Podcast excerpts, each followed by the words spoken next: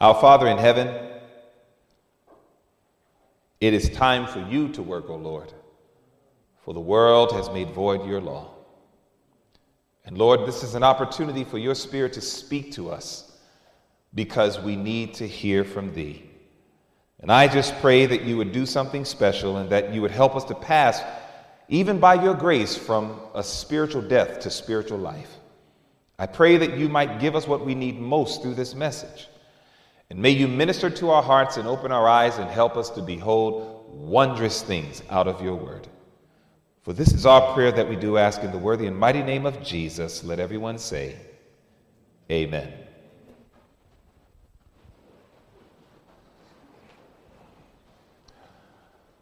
I want to invite you to turn your Bibles with me to the book of Psalms, the 103rd division. Psalm 103. And I want you to see something that I am very grateful for this passage of Scripture. I'm very, very thankful that God has put this in just for me. The Bible says in Psalm the 103rd division, we're considering verse 8. When you get there, just let me know by saying amen. All right, Psalm 103, we're looking at verse 8, and let's here's what the Bible says. It says, The Lord is merciful and gracious slow to anger, and plenteous in mercy. He will not always chide, neither will he keep his anger forever. He hath not dealt with us after our sins, nor rewarded us according to our iniquities. For as the heaven is high above the earth, so great is his mercy toward them that fear him. As far as the east is from the west, so far hath he removed our transgressions from us. Like as a father pitieth his children, so the Lord pitieth them that fear him. Why? For he knoweth our frame, and he remembers that we are dust. God is not like man. And more people should say amen to that. I am very grateful that God is not like the common man and the common woman that you and I come in contact with every day. He remembers our frame. He understands our true condition. He sees our weaknesses and our challenges. More importantly, he sees his power that if the heart is surrendered to him, how much change could take place in our life. And I am telling you the truth. For all these years that I have traveled all over this planet, preaching the Word of God, teaching the Word of God, doing medical missionary work, and all of these wonderful things. It is amazing how much time is spent in counseling. It's like there's more counseling that is done by ministers than there is the preaching and the teaching, and even sometimes the quote unquote healing work and dealing with disease and all the challenges. It's, it's, like a lot of people are going through a lot of problems. And it seems like the problems that we are facing day by day, you know, this is a very diverse congregation. Very diverse. Not only do we have men and women, but we also have several nationalities that are under this roof. And the one thing that I know we all have in common are problems. Isn't that something? That's, that's where we all have this, we, we found our commonality right there. Is if there's one thing that I know that we have in common, is we all have problems. Something in our lives that's causing challenge, causing friction, and causing us to say, Lord, how do we get through this situation? And one of the things that I just love about God is that little statement that elder, soon to be elder, elder, said in his prayer.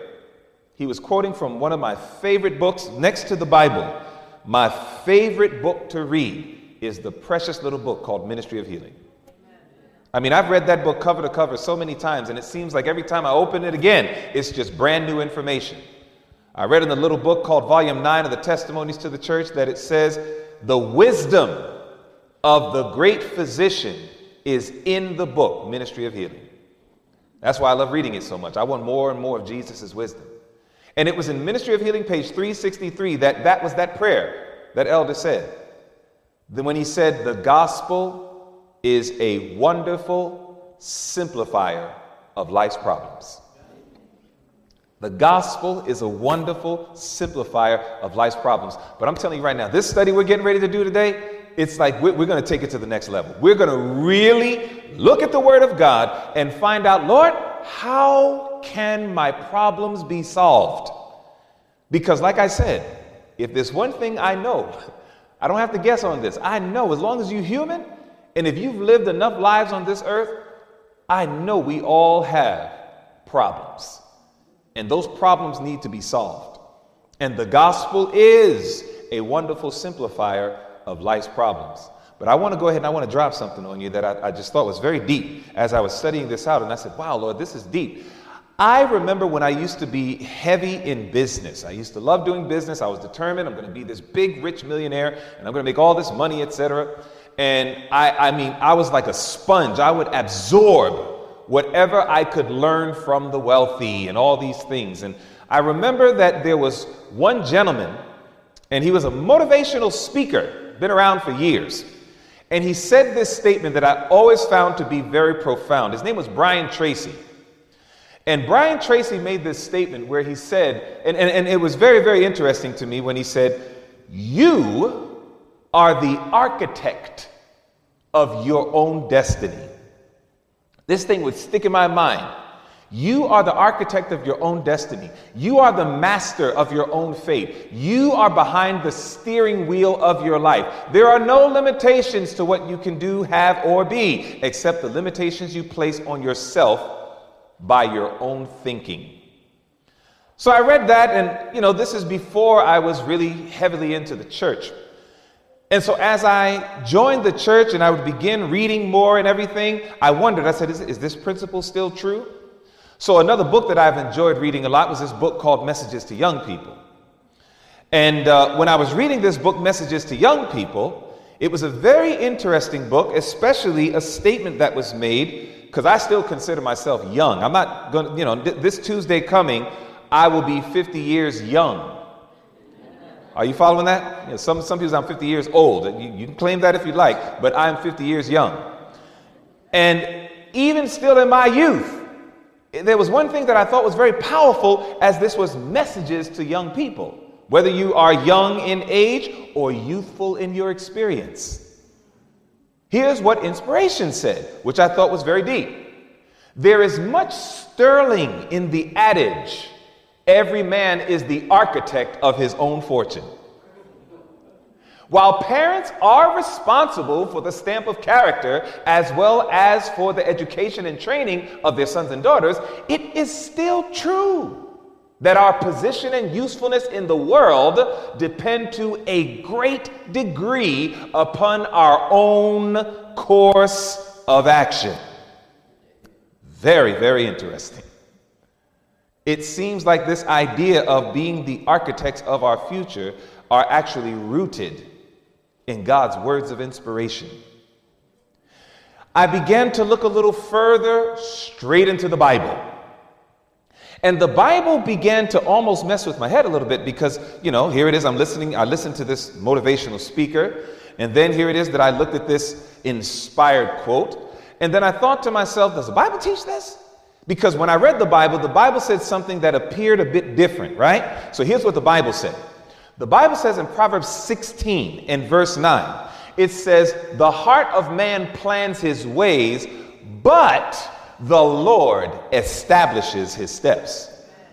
So I thought to myself, wow, so is this countering or contradicting what the motivational speaker and what this little book, Messages to Young People, just said? Because it seemed like messages to young people, and it seemed like the quote from the motivational speaker was making it sound like we're kind of like in charge, if you will, that we, we can determine how things are going to work out. But here it is the Bible is saying, well, the heart of man plans his ways. You can make all the plans you want. But God comes along and he says, just remember, it is me, the Lord, that establishes your step. But then, as I began to dig deeper into the Word of God, I realized something that was very, very powerful.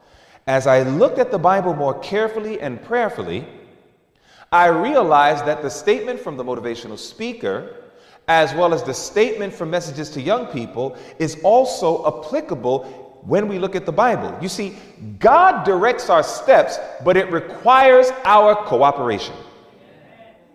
Is that right? And if we don't cooperate, then our steps will not go in the way that he wanted to direct. Is that correct? It is not a wonder that Jesus made a statement like this in Matthew 9 29 when it says, Then touched he their eyes, saying, According to your faith, be it unto you. If you don't have faith, it won't be unto you. If you do have faith, then according to that faith and its measure, it shall be unto you. It goes on in uh, next verse here, Mark 9 23. Jesus said unto him, If thou canst believe, how many things are possible? All things are possible to him that believes. So there are limitations that we can experience based on how much faith and belief we have even though God has blessings upon blessings upon blessings to give to you and to give to me. And so, the first lesson we want to keep in mind in our summary is that our choices largely determine the degree of success or failure we experience in life. It's our choices. Like I told you, I said I spend a lot of my time, and I know that if there's any ministers, pastors in this room, or anything like that, you know what I'm talking about. It's like even though we preach and even though we teach, we spend a lot of our time counseling with individuals who have very serious problems and they want their problems solved. The gospel we are promised is the wonderful simplifier of life's problems, but we must act on what we read. We must act on what we hear. We must do something that Joshua told us to do. He said, Choose this day whom you're going to serve. We have to do what Moses told us to do. I present before you life and death, blessings and cursings. Choose life. We're going to do what Elijah said when he says, How long halt ye between two opinions? If the Lord be God, follow him. Family, you're in way more, you have been given way more control over a lot of the dynamics in your lives that you feel you're battling with day by day than you realize. God is like, look, I know how to solve your problem, but I need you to cooperate with me. I read a little book. It's this little book. It's called Early Writings. It's called Early Writings. And in this little book, Early Writings, it was right there on page 119 that it made a statement that just captivated my mind. It said, if pride and, and family. You got to understand, I've talked with couples who have disagreement one with another, husbands and wives, and uh, that might be like year one. Year three, they're still having problems. Year five, they're still having problems. Year 10, they're still having problems. Not only are they having problems, they're having the same exact problem. And here it is. I remember this little book. I was reading it, Early Writings 119. And it said, if pride and selfishness are removed, five minutes will solve most difficulties. I'm like, oh, Lord. If pride and selfishness were removed, five minutes can you imagine a problem you've been fighting for 10 years? And God says, probably could have been solved in five minutes. That means that pride is very powerful, doesn't it?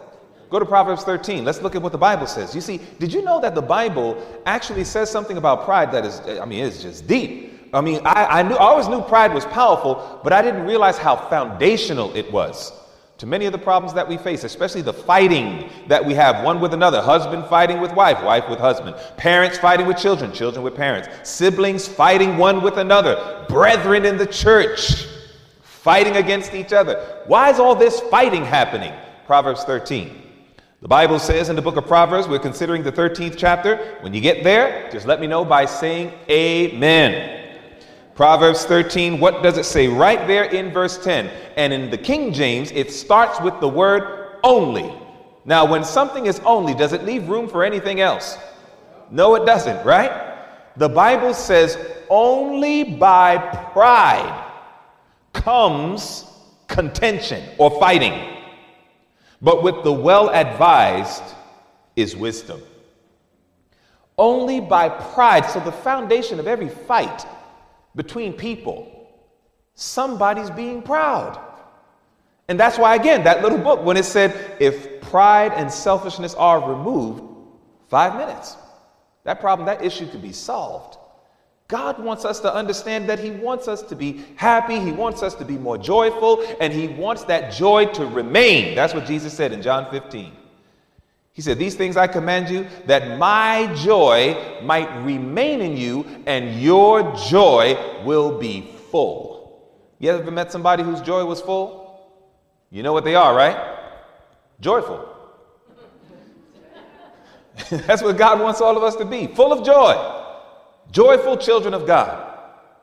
Walking around like we are children of the King. Walking around like we are problem solvers. You see, when John the Revelator saw the angel, John says, And I saw another angel fly in the midst of heaven. I'm quoting Revelation 14 and verse 6, if any of you wanted to take a note on that. John the Revelator said, And I saw another angel fly in the midst of heaven, having something. What did the angel have? The everlasting gospel. Stop. What did Elder say in that prayer that was quoted from that book, Ministry of Healing? It says, the gospel is a wonderful simplifier of life's problems. What did the angel have? The everlasting gospel. You know what that means? What John the Revelator was seeing was people moving all around the world swiftly as God's problem solvers. Can you imagine that? That's what the gospel is always supposed to be to us. You got financial problems? No problem. We can go to the gospel. We know how to solve that. You got marital problems? No problem. We can go to the gospel. We know how to solve that. It doesn't matter what the problem is, there's something contained in the gospel that if we understand it right, for all of what it entails, God says it will solve your problems. It'll take the complex, it'll make it simple, and simple things are often easy to follow. It's people who make things complicated and hard. And that always is the issue. So God is saying K I S S, keep it simple, saints. That's what he's saying. Keep it simple. Keep it simple. And everything starts right here. I reverently say this, but even God, with all of his power, cannot benefit you and I independent of yours and my choices. Isn't that something? And that's why God implores us in Scripture choose, choose, choose, choose, choose. So, the first thing we want to keep in mind is if you got some problems, which I know we all have, God says, I have the solution, but it's going to require you to choose me. It's going to require you to choose my way. And if there's one thing that I'm seeing in alarming numbers, like seriously, alarming numbers, is how much lack of peace even people who go to church on a regular basis have. And that, that bothers me. I'm just like, how do we worship the true and living God, have the present truth? How do we, how do we have so much and yet we still are perplexed? We are still anxious.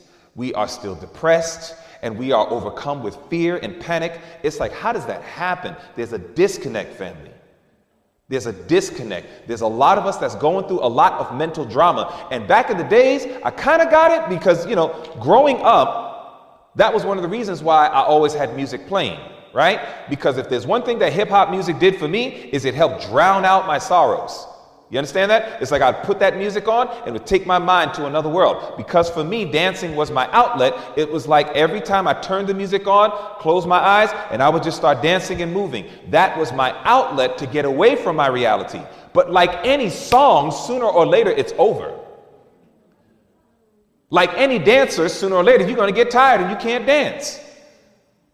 And sooner or later, you're going to have to sit down with yourself and you're going to have to deal with the issues.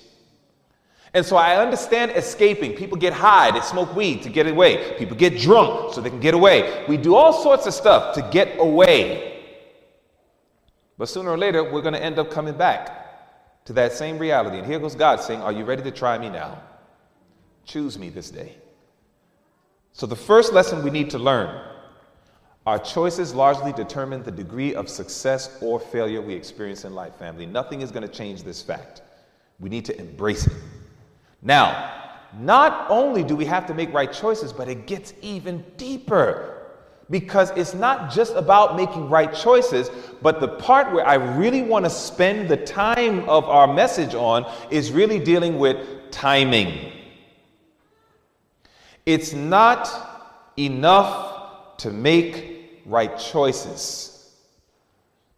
But there's a word Jesus said even to a man who was about to betray him. And I believe the same words that Jesus said to a man that was about to betray him are the same words that Jesus says to the man or to the woman who is about to obey him.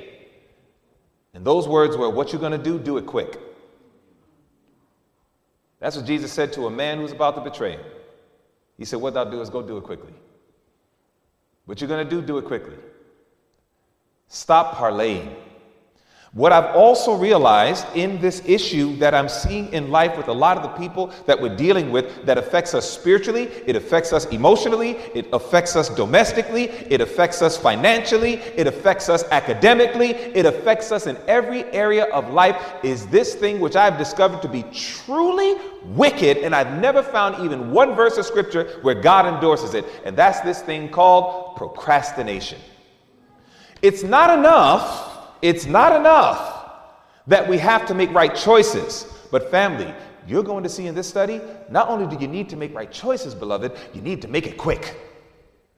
You're going to see that there's a benefit, there's a blessing in moving quickly, and there's a curse in moving too slow. You see, we just read Psalm 103. And here's been my concern. This has been my concern. Back in the days, there was this guy who was really nice to me. He was a very nice man, very nice gentleman. And uh, he was like a teacher, like an instructor to me, right? Very nice guy.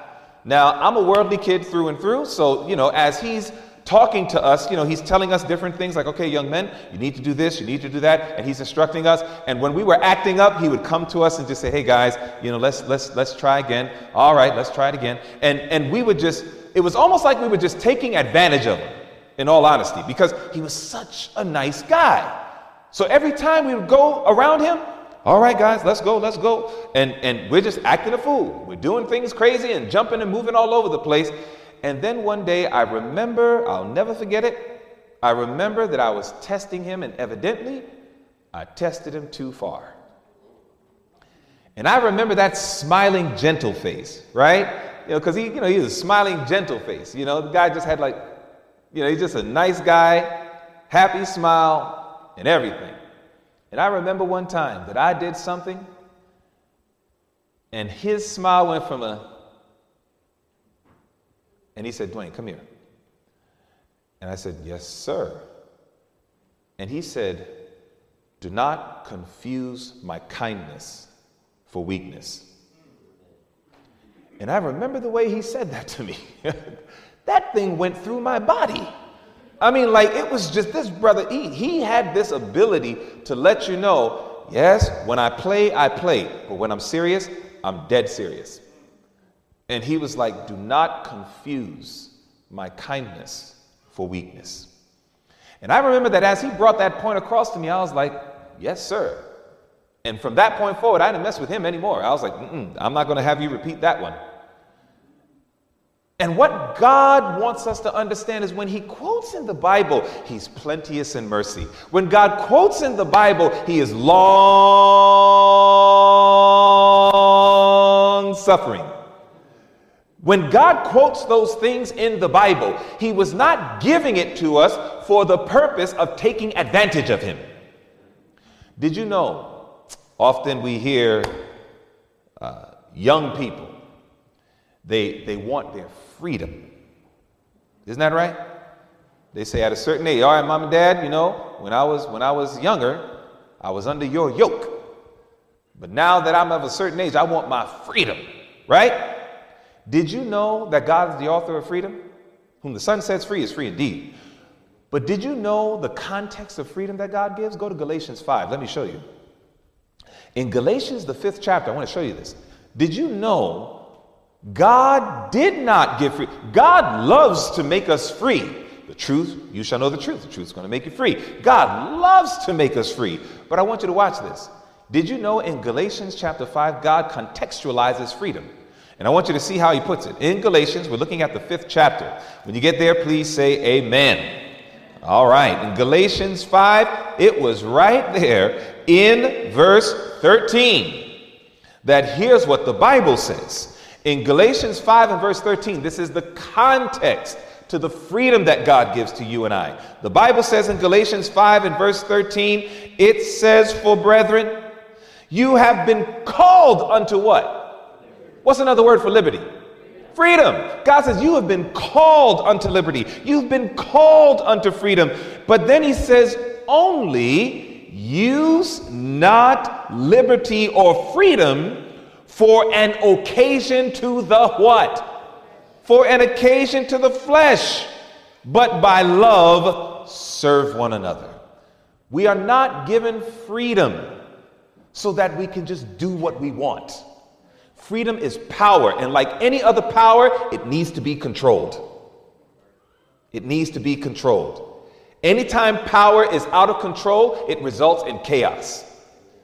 And so here it is that God wants us to understand. Is He merciful? Of course. But He didn't give it to us for the purpose of just taking advantage of it and keep going on in life, acting as if there's never a time that mercy runs out and judgment begins. And what often is the trap that we fall into, beloved? Where we find ourselves in between this road with God, and it's right there on this road called procrastination. Knowing the right thing we should do, but for some reason, we're ever so slow in getting it done. So, what we need to be praying is, Lord, teach me how I can see your mercy and appreciate it, but also not delay in finding or becoming through your power what you want me to become. This is going to be a science that we all need to understand and to master. Because, family, too many of us are losing out on the blessings because we're so stuck in this world of procrastination. Sometimes we're moving a little too slow. Now, this is not just something that is in the religious world. Did you know science kind of looked some things up here? Look at this. There's a 2013 study that says this. This was a peer reviewed study. And this is the actual uh, link for it right there. So if you want to take your phones out, take a picture, research it in your own private time, you can. But look at what it says it says procrastination and the priority of short term mood regulation. It says consequences for future self explains that choosing to voluntarily delay in spite of our better judgment reflects a basic breakdown in our self regulation, and this breakdown occurs most often when we are faced with a task that is viewed as aversive, meaning boring. You ever, you, ever, you ever been tasked to do something? You know there's something you're supposed to do, and you move super slow to it because when you do it, it's boring. You ever gone through that? Am I the only one that went through that? I know I'm not alone. it goes on to say when it's boring or frustrating. When you see, when something's joyful, we're quick to run to it. But when it's frustrating, we're like, nah, I don't want to deal with that.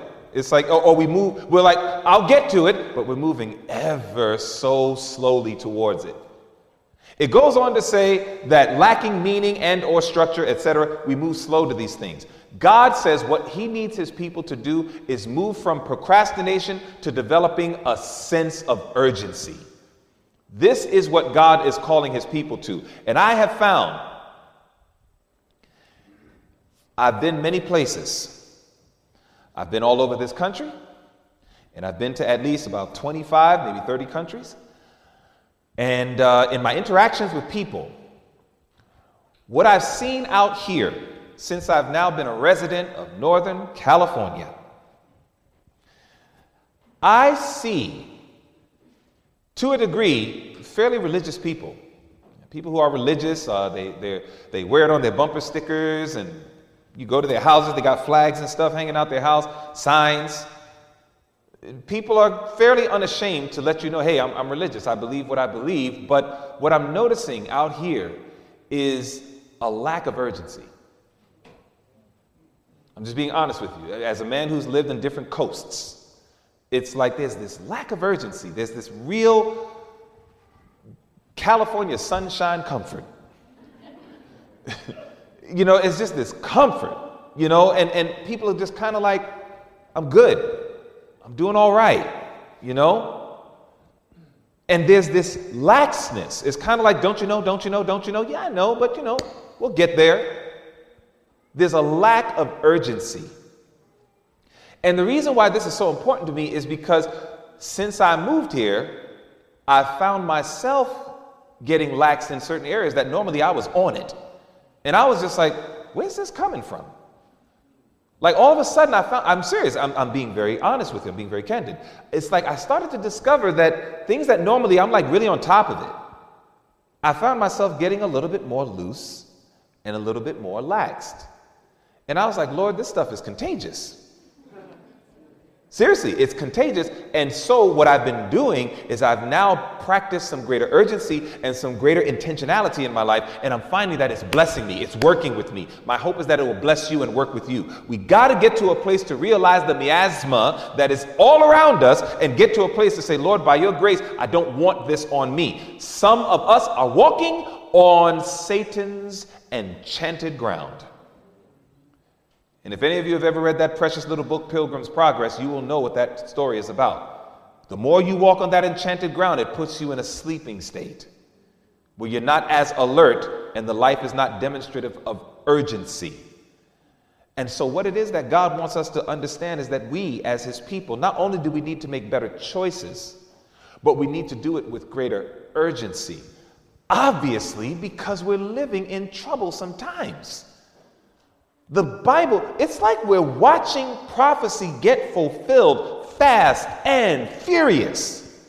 And as we're seeing it happen, we are almost in a stupor like it's happening so fast, all you can do is just keep watching it. And sometimes you almost get what's called paralysis of analysis. You know, it's like you're analyzing it so much that you're paralyzed and you don't make the next move that God is saying, make a move. And the Lord is trying to get across to our minds hey, pay attention. We're not living in the beginning of time, family. That's over.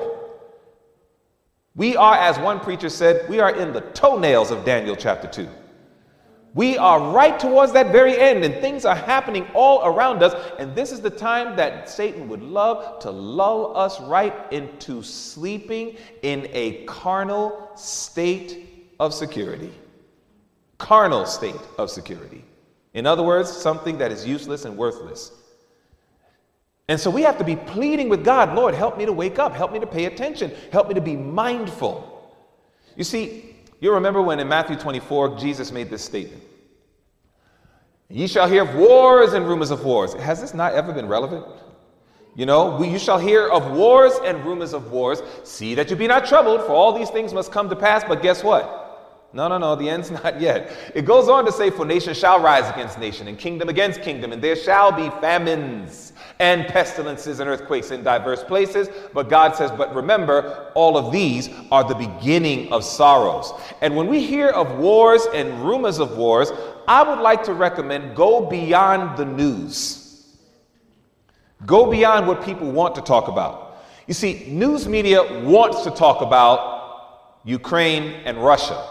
No problem with that. It's a real war, it's a problem, etc. Okay, that's fine. But I find it very interesting that this is not top news. When we look at this right here, how many of you know about the e- Ethiopia Tigray War?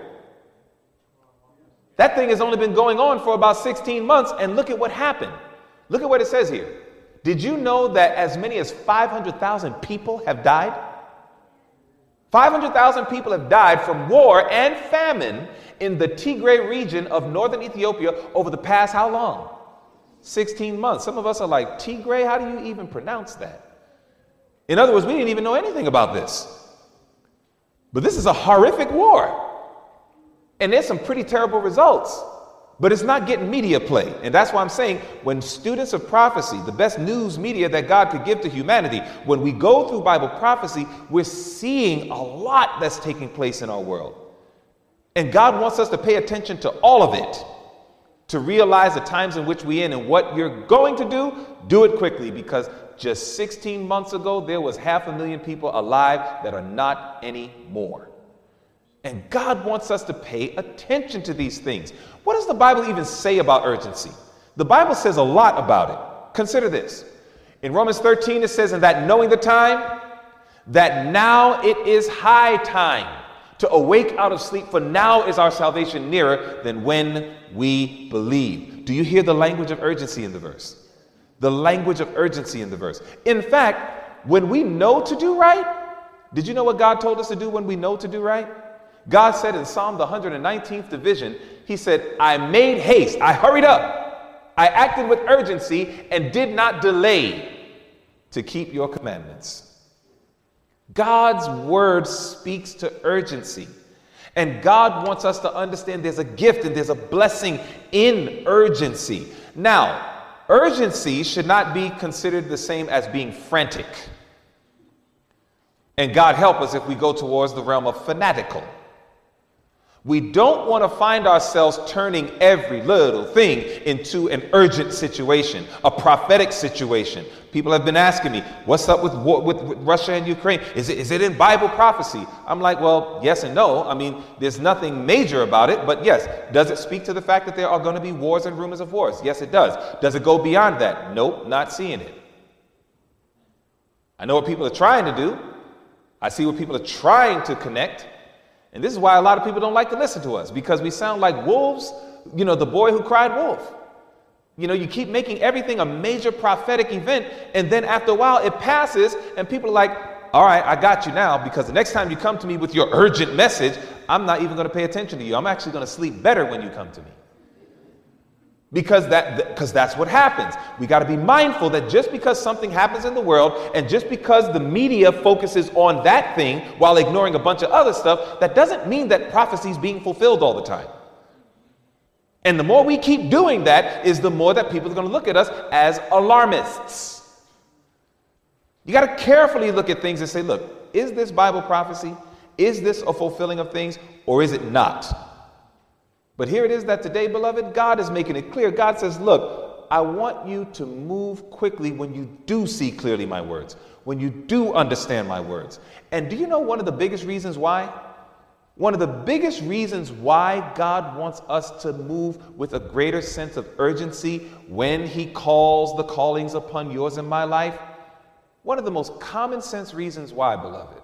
One of the most common sense reasons why, family is because number one, James says it like this Whereas you know not what shall be on the morrow, for what is your life? It is even a vapor that appears for a little time and then vanishes away. I got hit with this verse in a very real way last year. Last year, September, just a few months ago. It was like my family and I go on vacation and we're in Georgia and a young man is there who we all know and who we all love. He calls me uncle. He looked to me for guidance and counsel when it came to the Word of God. And here it is that that young man my children got a chance to go spend some time with him. He opens up the door and he grabs them with all this love. And they hug him back with all that love. And here it is that they're hanging out and spending all this time together and just rejoicing. The time eventually comes that the vacation is over. And when that vacation is over, we all jump back in our vehicle and we start to make our way back to California. Before or right, I'm like, and I really mean it when I say this, right when we enter the door of coming back inside the house, I get a call from that young man's father, who I've known for over 30 years. And he's crying uncontrollably over the phone to report to me and my family that his son just dropped dead. Just like that. Completely unexpected. The physicians even said, we, we, we can't fully explain it. He had a heart condition, but he was expected to live much longer, way longer. And so when I read this verse, our lives are but a vapor and we could vanish. Man, this verse sticks out to me now like never before. It sticks out most vividly to me God wants us to understand. One of the reasons why I want my people to move with more urgency is you got to stop acting like you're immortal. Immortality is a gift that God gives after Jesus comes. But immortality is not something we have right now. We can literally, in the most literal sense, be here today and gone tomorrow. That was supposed to motivate the thinking mind to say, What I know to do, let me do it now. So that's one reason why God says, hey, what I want you to do is I want you that if you know to do it, and if you're empowered to do it, choose to do it. One of the biggest problems that I believe we have with movies today, movies, spiritualism, the supernatural, it, it's so all over the map with our movies, right? So, what ends up happening? Somehow that thing starts affecting us psychologically. And we start waiting for God to do the magic in our lives, like the magic we watch on a screen. And we think that one day God's just going to change our minds, and all of a sudden we're going to love God and serve Him and honor Him and be surrendered. And sometimes we think that God is going to do some type of magic to get us to finally change and do better things and live better ways and so on and so forth. It doesn't work like that, beloved. It does not work like that. God wants us to understand did you hear my voice? God says, do, you know what I'm saying to you right now?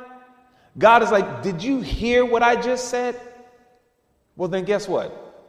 Today, if you heard my voice, don't harden your heart. Follow it. Choose to follow it because that's what makes us different from monkeys. That's what makes us different from the animal kingdom is we can choose to do things that's against our nature. A monkey cannot help but to be a monkey. A monkey's not going to be a donkey. A monkey's going to be a monkey. A parrot's going to be a parrot. They can't help it, it's in their nature. You and I, we got a lot of stuff going on in our nature. But God says, whereby are given unto us exceeding great and precious promises, that by these you might become partakers of the divine nature, of which, when you have it, you can escape the corruptions that are in the world through lust. You got more power right in front of your face than you realize. You are the architect of your future. You can change a lot of stuff going on in your life, but you got to hear the voice of God. And when you hear it, you got to choose the voice of God. And then when you choose it, you got to choose it quickly. This is real practical counsel that a whole lot of us need. But it continues. It continues. See, it's not just that. Why else should we do it? You know, the Bible says this, and, and, listen, I don't have any joy putting this up on the screen.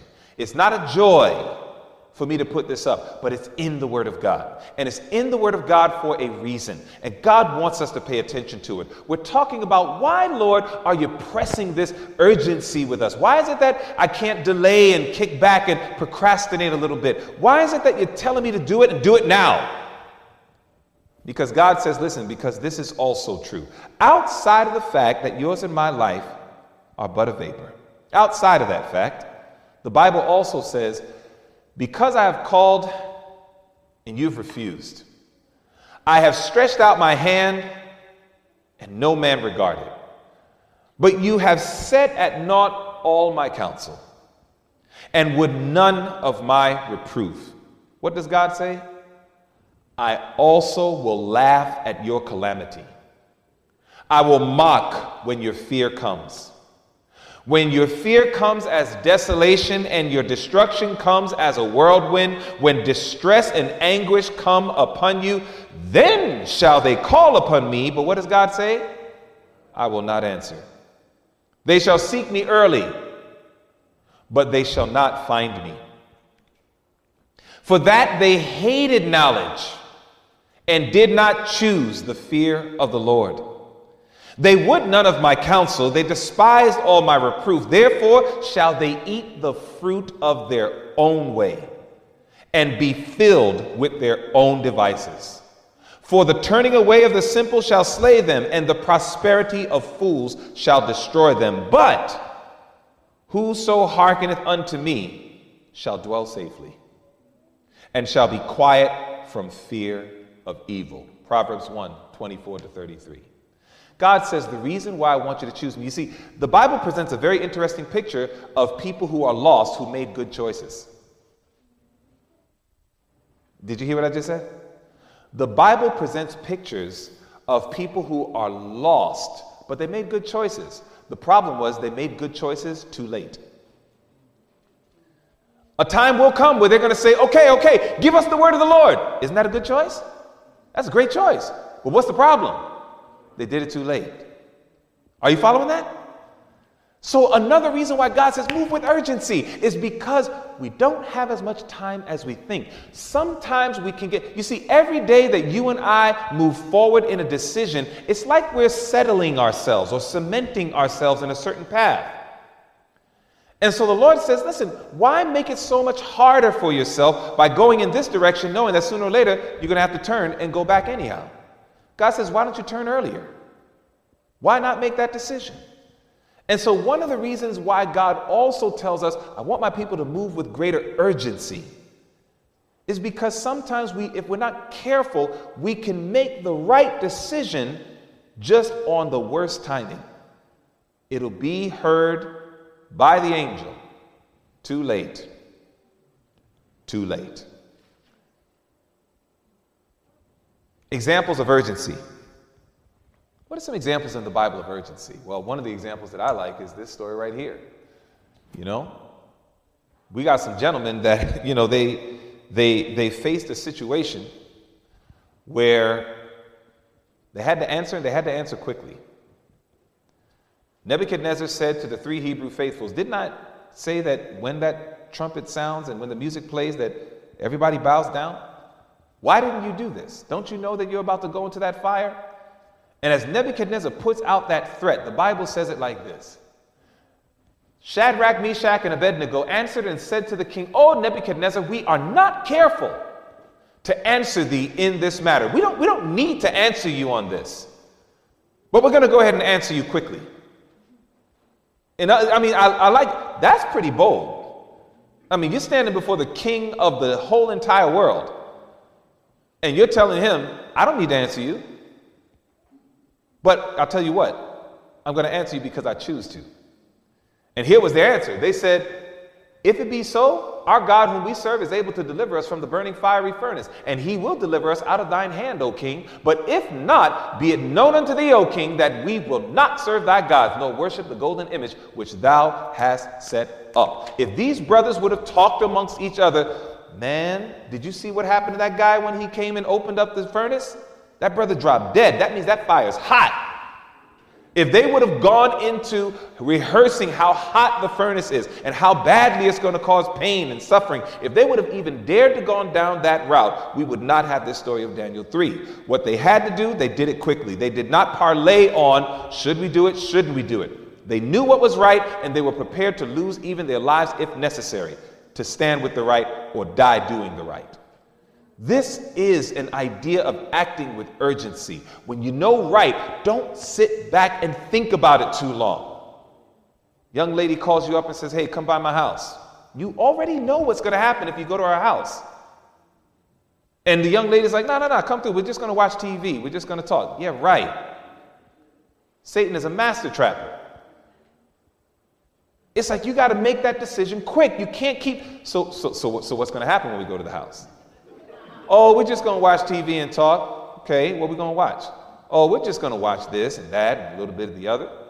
Okay, anything else happening that? Hmm, I'm not sure. Maybe we'll just see how the night treats us. It's like you're setting yourself up. Every time you hear that serpent whispering in your ear, it's like, and what's happening? We're getting weaker. We're getting weaker. We're getting weaker. And before you know it, you're in your car and you're on your way to Proverbs chapter 7. One day you need to read Proverbs 7 about that woman and how she lures the men in. You know, we often like to make men look like dogs, but hey, sometimes sisters can be uh, ill advised as well. Sometimes women can be misleading to men. It's, it's a two, it's a two side road. God wants us to understand that you don't parlay with the devil. Go to Zechariah 3. I always thought about this, even with God. When God, you know, Satan shows up, right? Go to Zechariah, the third chapter. When, when you look at this story here, I, I love it. I absolutely love it. Zechariah, we're considering chapter 3. And you know, this story is a, a beautiful story, story of Joshua, and uh, you know, just what took place as it relates to the clothing and him being filthy garments, etc. But look at how the Bible puts it. I love this. In Zechariah, the third chapter, when you start at verse 1, it says in Zechariah 3 And he showed me Joshua the high priest standing before the angel of the Lord, and Satan standing at his right hand to do what? Resist him. It then says in verse 2 And the Lord said unto Satan, So I want you to catch this. In Zechariah 3, Joshua is standing there. And then, of course, the angel of the Lord is there. Then, of course, Satan is there. Satan's mission is to make him look bad. Satan's mission is to do what he does. He's an accuser of the brethren. And so he's accusing Joshua. Don't you know he did this? Look at the record. I got the record right here. He committed this sin on Thursday, he committed this on Friday, and then he did this double on the Sabbath. It's like Satan is bringing up a most accurate list of his sins, his wrongdoing. But the one thing he's not bringing up is that Joshua has already surrendered his heart unto the Lord, or rather, the man has surrendered his heart unto the Lord. He has confessed his sins. He recognizes he's a wretch and he doesn't plead his righteousness, he pleads the merits of the only one who is worthy. Here it is that now in verse 2, it says, And the Lord said unto Satan, The Lord rebuke thee, O Satan. Even the Lord hath chosen Jerusalem, rebuke thee. Is not this a brand plucked out of the fire? And from that moment, you don't read anything further about God talking to Satan. God says what he has to say to him, and then he moves away. Do you know that that was given as a lesson for us? You see, when Satan comes in the form of that alluring man or alluring woman on that phone, why don't you come by my house and bring some comfort? That's our opportunity to say, The Lord rebuke thee. I'm not coming over there. Good night and you hang up the phone, you get off the call, you move with urgency. The more you keep, so what's going to happen? Well, you know, you shouldn't do that. That's not a good thing to do. And you're trying to reason, they're like, keep talking to me. Because the more you keep talking, I'm going to talk you out of your position. There are some people that are so serpent like, brothers and sisters, that they want you to keep talking because the more you keep talking, they're going to talk you out of your position and pull you on the opposite side. Sadly, the reason I know this to be true is because that was me. Sadly, in my BC era, brothers and sisters, I knew how to mess with somebody's head. And you can say all sorts of stuff to people that you can talk them into a lot of things that was absolutely ungodly. I thank God for conversion. I thank God for real change. We got to learn that when you hear the voice of Satan calling, don't keep playing with it. Move with a greater urgency and run from it. That's what we learned from these three Hebrew brothers. They're saying, Look, I'm not going to take time to parlay on this. Here's my position. Here's where I stand. Like it or love it. If we could have more of that, you'd be amazed at how much less temptation would overtake us that's currently taking us right now. Just move with a bit more urgency to what you already know is right. But it's not just here. You remember that when Saul was stricken by God. And you remember that when Saul was stricken by God, that Saul made a, you know, he, he, he, got the call of God from that point forward. Saul, Saul, why, you know, why do you fight against me? You're kicking against the pricks, etc., etc. Do you know what Paul says about that conversion experience that I love? And I like an urgent word that's in the verse. Tell me if you see it. It says this But when it pleased God, who separated me from my mother's womb, and called me by his grace to reveal his Son in me, that I might preach him unto the heathen. Watch what it says next now. What's the next word after heathen?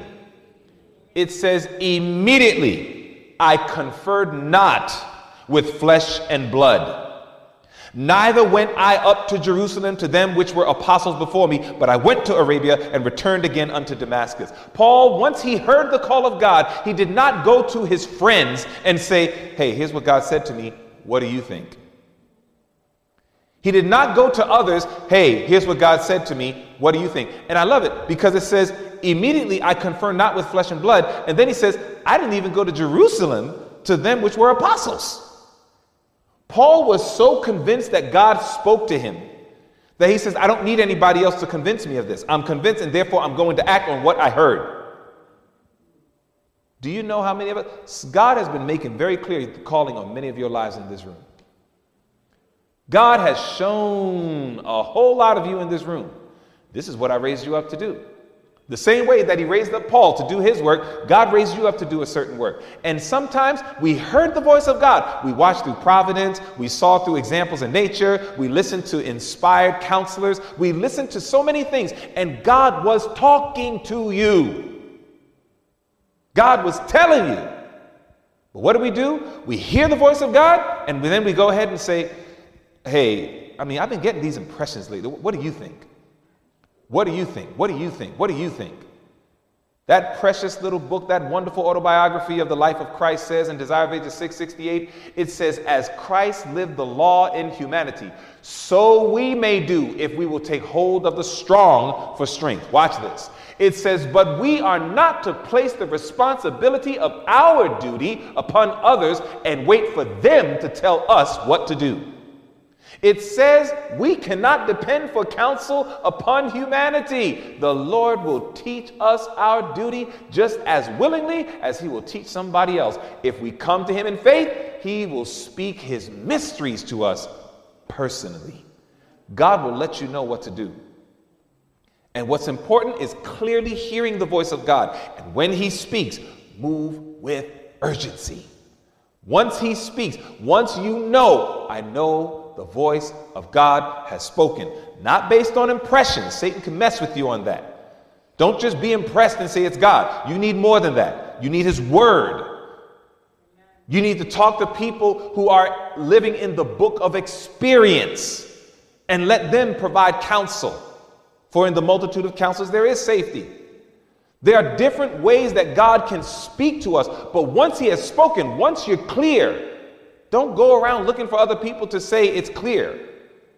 God says it's clear. God says, I already spoke. God says, follow through on what I've told you to do. There are examples in Scripture of God's people moving with urgency. But there are also examples of lack of urgency, and it shows the unfortunate results of it. When I think of an example of a lack of urgency, I cannot help but to think of the story of none other than our brother Lot and his family in Sodom and Gomorrah. Lot, the Bible says, did something that was very bad. He clearly heard the verse, voice of God, but he did not move with urgency. And here's how the Bible puts it. And while he what? While he lingered, he heard clearly, get out but he lingered. Not only did Lot linger, who did his lingering affect? Look at what it says. It says, And while he lingered, the men laid hold upon his hand, and upon the hand of who else? His wife, and upon the hand of who else? His two daughters, the Lord being merciful unto him, and they brought him forth and set him without the city. Lot's lingering caused his wife to linger. And while he rebounded, his wife was lost. You know what I take that as? That's a lesson to me as a husband. When I hear the voice of God as the leader and priest of my home, it is imperative that if I do that, you see, God did something to the woman. You remember several months ago when we were doing studies on the family, I showed you how in the Bible, God told the woman, Your desires are going to be after your husband. Women who are consecrated look to their husbands for leadership. You know what kind of woman was that? Yeah. Because there's some other spirit going around with other women, and it does not demonstrate consecration. I'm the boss of me, I do my own thing. That's all right, but that's not. When thou art converted, you're going to be a good wife. But a consecrated woman looks to her husband for leadership. And that man is supposed to lead in the fear and admonition of the Lord. And the Bible is very clear. So when she saw her husband hesitate, it affected her. And then she hesitated. He rebounds and gets saved. She doesn't, and she's lost. God says, Dwayne, be careful of the examples you set before your wife. Be careful of the examples you set before your children. Be careful. Because sometimes you could do something And even if you're privileged to come out of it, maybe the people that we influenced will not come out of it. And that's not just a message for husbands and wives, that's a message to all of us who have some degree or another of influence with people. Be mindful of what God is saying to us. Now, Lot procrastinated, he did not move with urgency, and it caused the life of a person to be lost forever. That's how serious it is. But it's not just this, because the other example are the amazing story of the ten virgins five wise, five foolish. The foolish were procrastinators. They weren't hypocrites, but they put off what should have been done. What was it that should have been done? You see, when you get a chance, you read on your own time Matthew 25, 1 to 13. That's the whole story, right? But I'm going to highlight some verses out of that story. What was the major issue with the five foolish virgins? What was the major issue? It's right here. It says, They that were foolish took their lamps, but they did not take something with them. What is it that they didn't take with them? They did not take any oil. So that was the that was the problematic point of the whole story between the five wise and five foolish. The foolish virgins pretty much had everything the wise virgins had, but the only thing they were lacking was the most essential thing, and that was oil. They did not have oil. Now, what does oil represent in scripture? The Bible is very clear on this in 1 Samuel 16 and verse 13. It says, Then Samuel took the horn of oil and anointed him in the midst of his brethren. And the Spirit of the Lord came upon David from that day forward. The oil that fell upon David was representative of the Spirit of the Lord that came upon David. So the oil represents God's Holy Spirit. Now, from this, what is the chief work of God's Spirit upon a man or a woman? It is that they might bear fruit.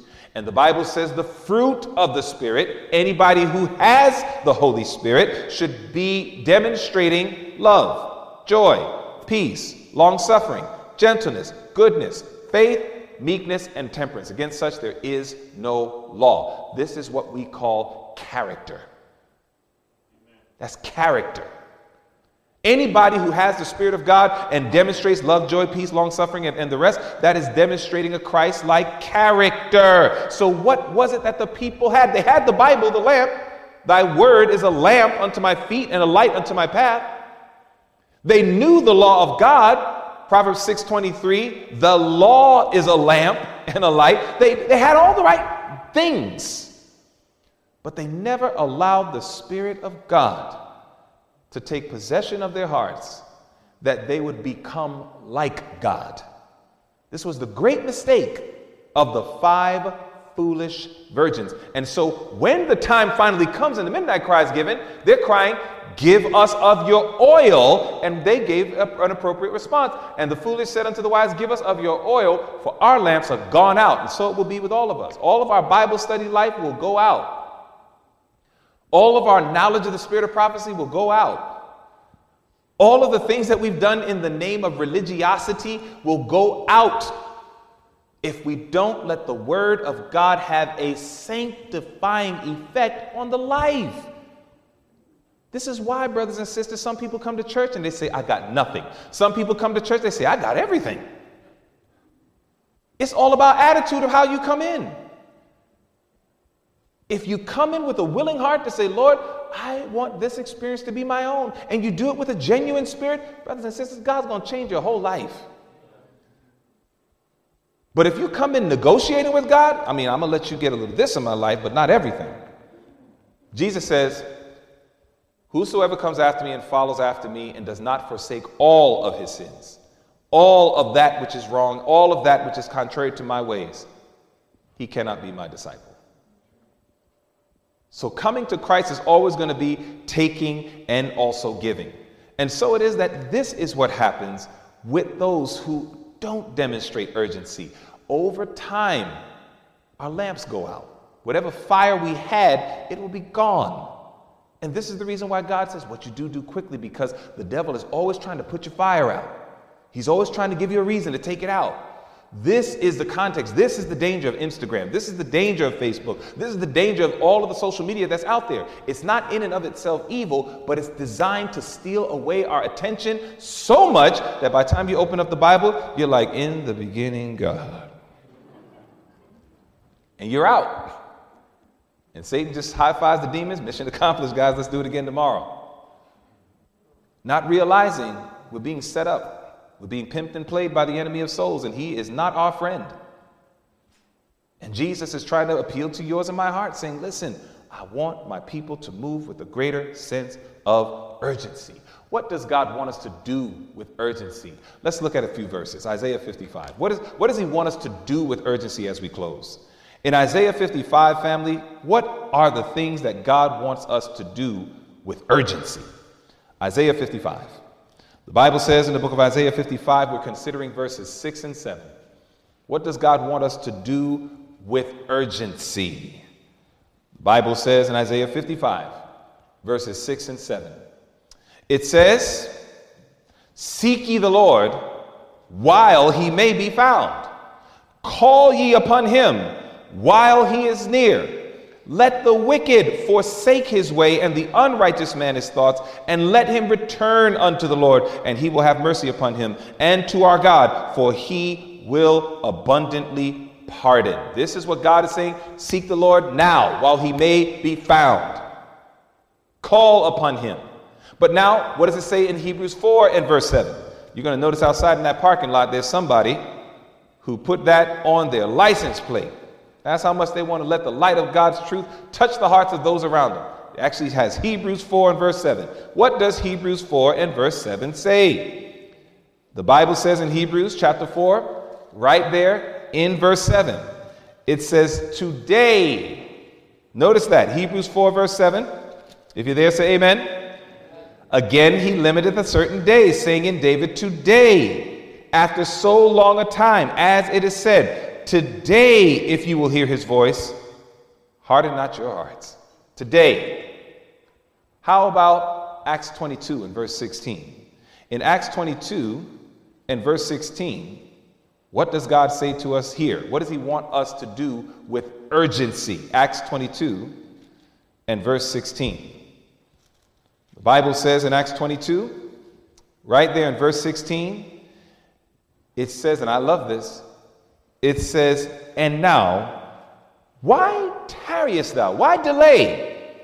It says, Arise and be baptized and wash away thy sins, calling on the name of the Lord. The Bible speaks to urgency. And so, what are we learning? Seek his ways, turn away from all known sin, and decide to be baptized now. God says, make the decision now. Why delay it any further? Now, that's not for everybody. There are some people that know very little. I wouldn't recommend you get baptized. But Paul is speaking to a class of people that have heard, they have understood, and they know. They're just simply delaying because it's been the thing that they normally do. God says, listen, you're not promised tomorrow. Your life is a vapor. Time keeps progressing by. You keep moving further away from me. You know where this is going to end up. God is not dumb, and neither are most, uh, most of God's ministers. It's, it's, it's, like you, you can watch a person's lifestyle and you can see this person's on the road to perdition. They're going to go out. And then you're just waiting. And then sometimes it could be a year later, two years later, and next thing you know, that person, you know, I decided I don't believe in God anymore. I don't want to go to church anymore. I don't want to this. As a matter of fact, I'm going to start living this way. And it's like, yeah, we, okay, we saw that. We saw that coming. Many of God's ministers, truly connecting with the Lord, we see these things ahead of time. The prudent man foresees the evil that's coming, and then they hide themselves. And so God is saying, do it now. Don't delay. If you're hearing his voice, do it now. But there's something else that God says he wants us to do with urgency. John 4 35, John 9 1 through 4. Let's turn there. In John 4 in verse 35, what is it that God wants us to do with urgency? Bible says in John 4 and verse 35, and then in John 9, 1 through 4. The Bible says in John 4 and verse 35, it says, Say not ye, there are yet four months, and then comes harvest. Behold, I say unto you, Lift up your eyes and look on the fields, for they are white already to harvest. Don't keep saying one day the souls will be ready. God says, no, the souls are ready right now. There are people that are ready right now. Don't say later on. God says the souls are ready right now. Don't say later on. Now you begin winning souls. In John 9, Jesus puts it like this, and I like the language in John 9, 1 through 4. In John 9, verses 1 to 4, the Bible says, And as Jesus passed by, he saw a man which was blind from his birth. And his disciples asked him, saying, Master, who did this sin, this man or his parents, that he was born blind? Jesus answered, Neither had this man sinned nor his parents, but that the works of God should be made manifest in him. And I love verse 4 I must work the works of him that sent me when? While it is day. For the night comes when no man will be able to work. There's a spiritual midnight that's coming. And when that spiritual midnight comes, brothers and sisters, it's going to be too late.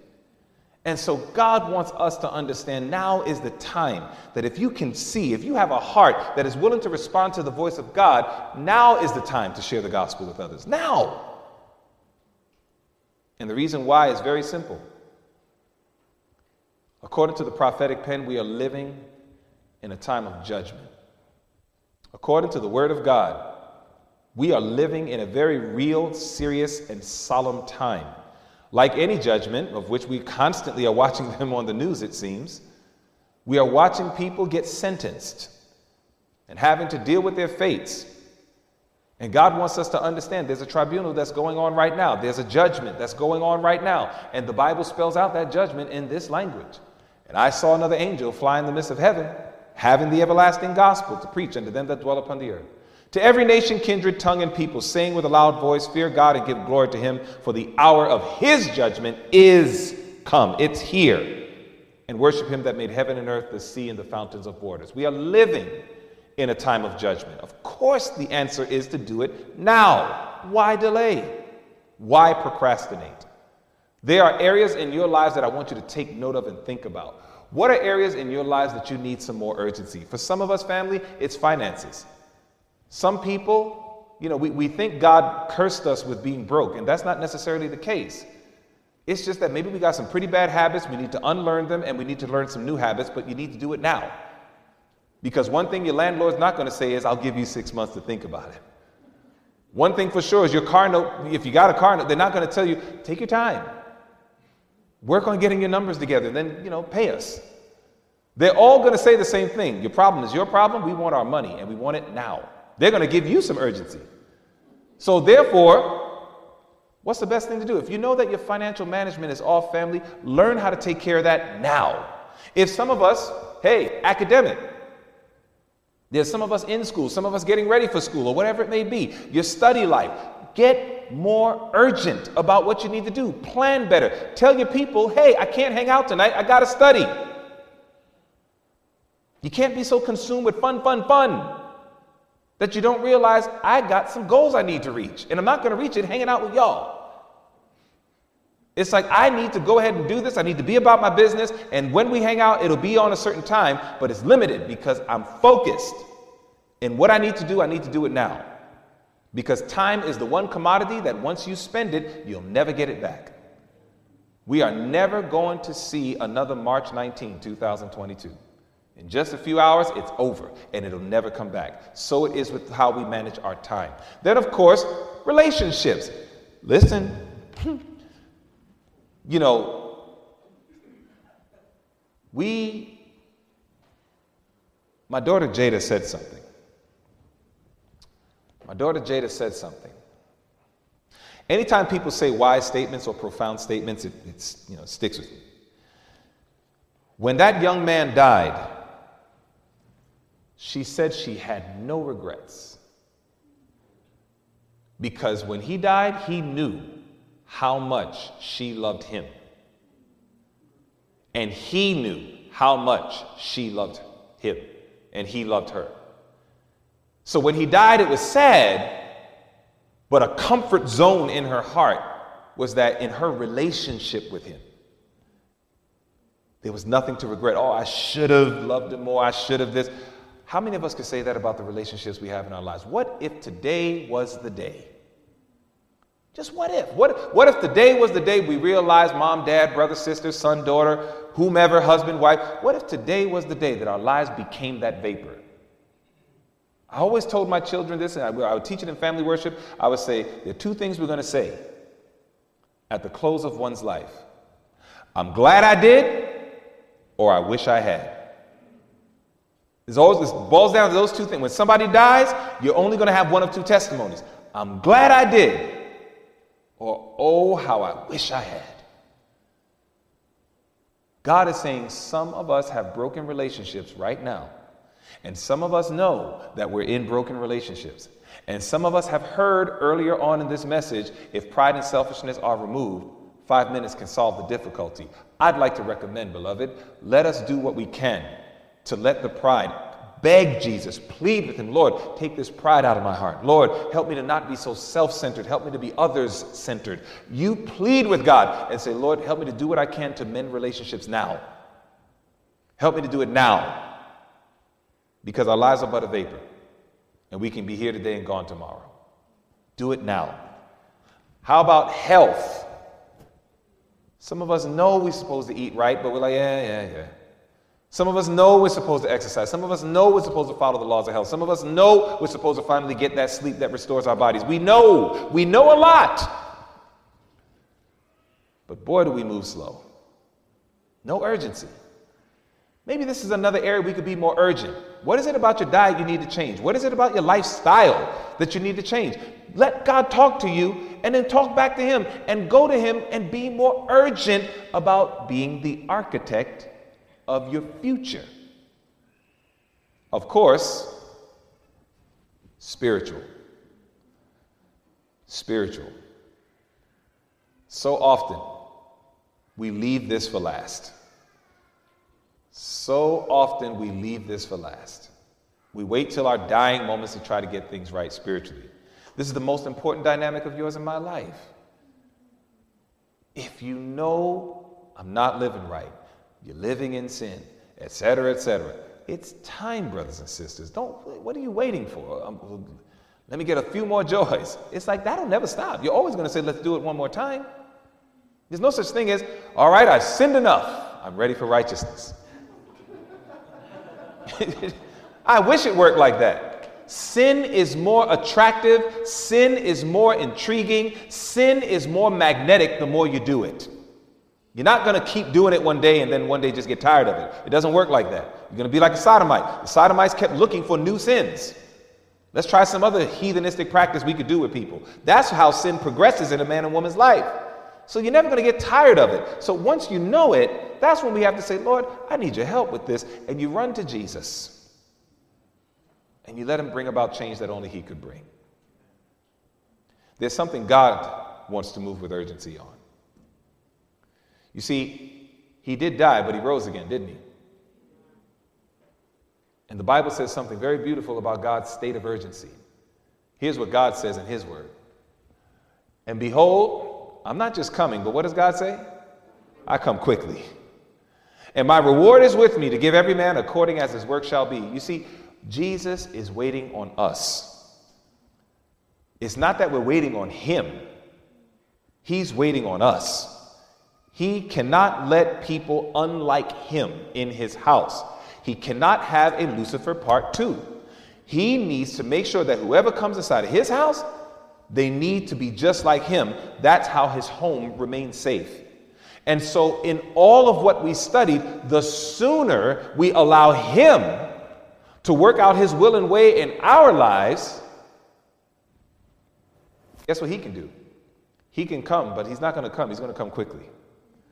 When the character of Christ is perfectly reproduced in his people, oh, then he's going to come to claim them as his own. Not a question about it. But we're the holdup. And God says, I can change that.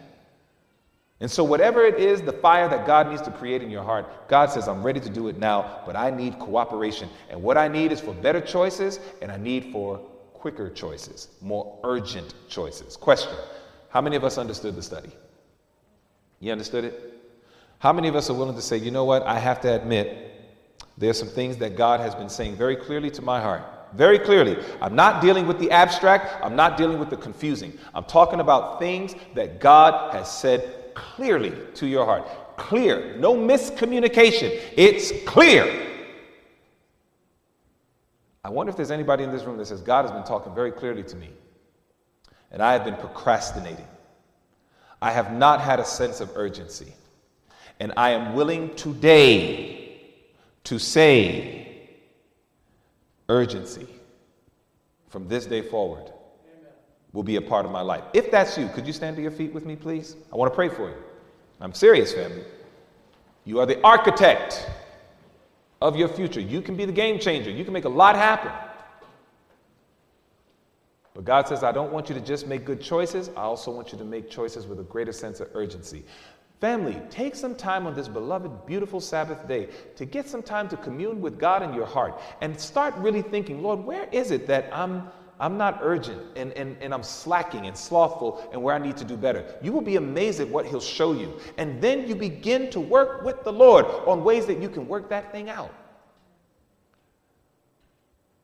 I'm wondering if there's somebody in this room that says, you know what? Now, this is going to take a lot of boldness to do it, but it's beautiful when it's done. I will remind you that there's nobody in this room that has a heaven or hell to put you in. Your decisions are your own. So you don't worry about who's looking at you. But I'm wondering if there's anybody in this room that says, you know what? God has been telling me for a long time, you've learned, you've studied, and you know. You know you know. You need to get baptized. You need to come to me and make a full commitment. A full commitment is going down to that watery grave, symbolic of you dying and coming up a brand new you. It's like you know it. And I'm just wondering if there's anybody in this room that says, you know, that's me.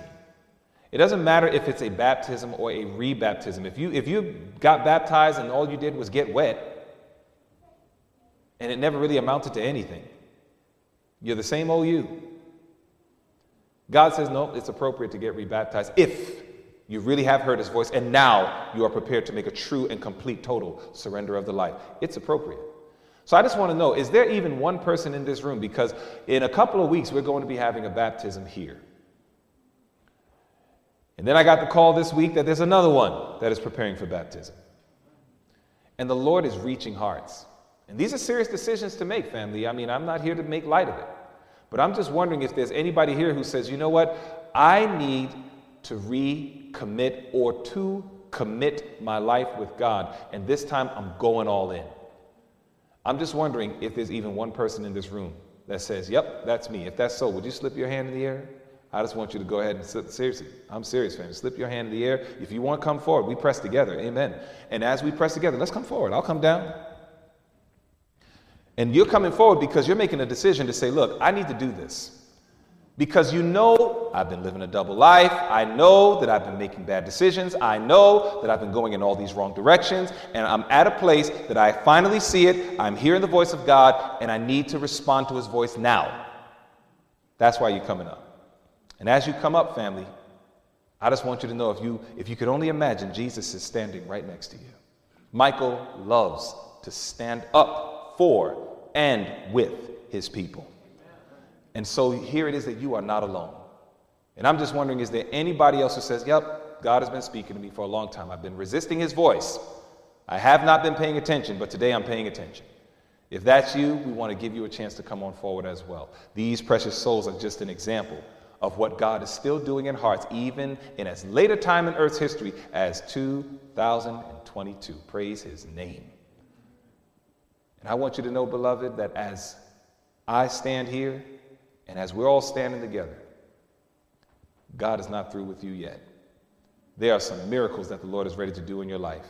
And there are some dynamic changes that He's going to do that His name may be honored and glorified. Let us all go ahead and let's have a word of prayer together. And I'm going to ask if we can, let us kneel, if we can. Let us kneel together as we have this prayer of consecration. And let the Lord do something special with our hearts. Our loving Father, I am very grateful for all things that have transpired today. You have spoken to us, Lord. You have made it very clear and very plain what it is that you desire to accomplish in our hearts. We have allowed the spirit of procrastination to take charge in our lives. And Lord, we suffered for it. And some of us are still suffering.